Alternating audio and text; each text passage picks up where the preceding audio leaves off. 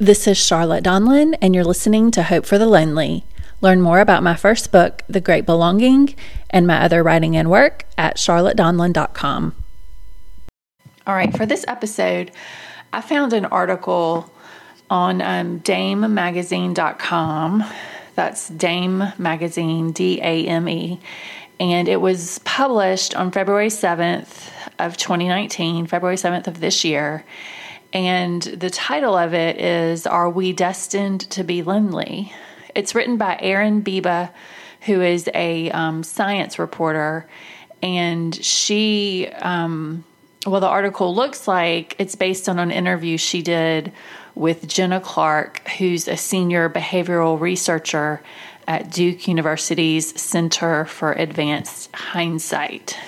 So, this article is fantastic, and I will um, link to it in the show notes for this episode. And I definitely recommend it to everyone. I'm going to go through and just highlight some different parts of it, um, but I'm leaving out a whole lot. So, definitely read it when you get a chance. So, it starts early on and um, just talking about how loneliness is complex, which is something that I've said many times in many episodes, and now we know that science backs it up. Um, here's a quote from the article. It says, The science of loneliness is an exercise in contradictions and complexities. The way you feel loneliness and the way I feel it aren't necessarily going to be the same. Loneliness can be perceived or it can be very real. Loneliness can be characterized by a feeling of not fitting in with societal norms or experiencing prejudice. With this massive set of varying factors that contribute to how people feel lonely, one has to wonder if it can ever be generalized enough to truly understand it. Clark says, That's the tough question. I was wincing as you were asking that. And she's talking about the question Does loneliness feel more prevalent today than it used to? Um, and Clark says it's hard to answer that question, um, even though science is trying to answer that question. Um, this article says that um, loneliness is bad because we need each other to survive on Earth. So, our social structures that we are used to having have contributed to the growth of society and the shifting of society. And um, sometimes those so, so, so, uh, societal structures deteriorate. Um, she says, for example, church attendance has dropped over time, and um, whether or not you're religious, attending services has always been a way to create social interactions. Research also has shown that neighborhoods are changing and that people don't bump into their neighbors as much as they used to. And in city spaces, there's more of a fear and distrust of neighbors than there used to be. So, all of these things have contributed to like a deterioration of human interaction that have taken place in generations before and years before, um, say, today. So, she says that one reason our relationships and how we measure so, social interactions are complex um, are because we are now living in the internet age. So I'm sure that's no surprise to you that the internet has a role in the complexities of loneliness. And um, she doesn't slam the internet or technology. Um, she says it's complicated, of course and um, that it depends on how you use the technology. It depends on how you relate outside of technology frameworks as well. So your din- your digital interactions can make you lonelier, or they can help your loneliness depending on how you use technology.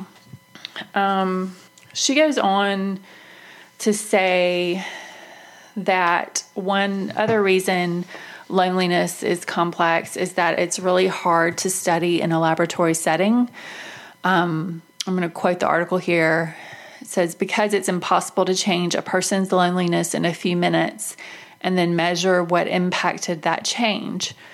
Neuroscience has attempted to tackle studying loneliness in the brain, but those studies tend to focus on what loneliness looks like after it has developed and can't capture its creation or the factors that cause it. And um, even though research can't measure loneliness um, very well right now, we do know that studies have shown how loneliness impacts us physically. And maybe you've seen a lot of the news that's out now and lately about those various studies. Um, the simple answer is loneliness is bad for your health. So, this article goes into some ways that you can help fight your loneliness. Um, and again, I recommend that you read those. It's very interesting and um, I think in line with a lot of what this podcast um, promotes with regard to talking about loneliness and being vulnerable. Um, and then the article closes saying that even though scientists are having trouble figuring out loneliness, they are still going to keep trying to do it. And um, I'm going to close with this quote from the article, or close the part about the article with this quote from the article. The reality is, we'll probably never understand loneliness. It's a basic human condition, but the variability in defining it from person to person is such a moving target. We can attempt to gently grasp it, but as technologies emerge, we'll surely have to redefine it again in every new era.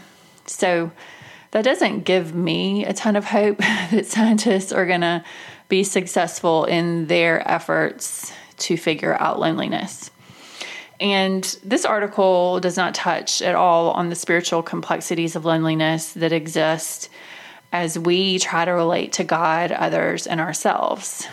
When we bring our full selves into the equation, it complicates loneliness even more. Um, how we view God, how we view God's view of us, and how we view other people can impact our sense of loneliness. And these things are moving targets, sometimes on a daily basis. As much as we want to believe that God will never leave us, sometimes we feel like He's not present. Um, as much as we want to believe we are beloved children of God, sometimes it's difficult to feel secure in our standing as redeemed men and women. So it's complicated. But even in the midst of the complexities of loneliness, we can pray for God to remind us of His simple truths. And as my friend Zach Hicks, who um, is a worship pastor at my church, the Cathedral Church of the Advent here in Birmingham, as Zach says, we can have hope in God's promises about the present and the future. And um, Zach did a sermon recently, it was a couple weeks ago. I will link to it in the show notes also. But in the closing of his sermon, like in the last few minutes, he just said this long list of God's promises. And um, it was so good to hear them. I know sometimes we throw around God's promises like they're just a band aid that can cover suffering. And that's not how Zach presented the promises, and that's not how I'm presenting them. I'm presenting them as something that we can hold on to and something that we can hope in and something that is true and real and fulfilled in Christ. So, here are some of the promises that Zach said in his sermon, and I recommend you listen to the whole thing so you can hear his whole list. All right, Isaiah 41:10 says, so do not fear, for I am with you. Do not be dismayed, for I am your God. I will strengthen you and help you. I will uphold you with my righteous hand. Isaiah 43 2 says, When you pass through the waters, I will be with you. And when you pass through the rivers, they will not sweep over you. When you walk through the fire, you will not be burned. The flames will not set you ablaze. Isaiah 54:10 says, "Though the mountains be shaken and the hills be removed, yet my unfailing love for you will not be shaken, for my covenant of peace be re- removed," says the Lord who has compassion on you. And in Luke 4, Jesus says, The Spirit of the Lord is on me, because he has anointed me to proclaim good news to the poor. He has sent me to proclaim freedom for the prisoners and recovery of sight for the blind, to set the oppressed free, to proclaim the year of the Lord's favor. Amen. Thanks for listening to Hope for the Lonely. Learn more about my writing and work at charlottedonlon.com.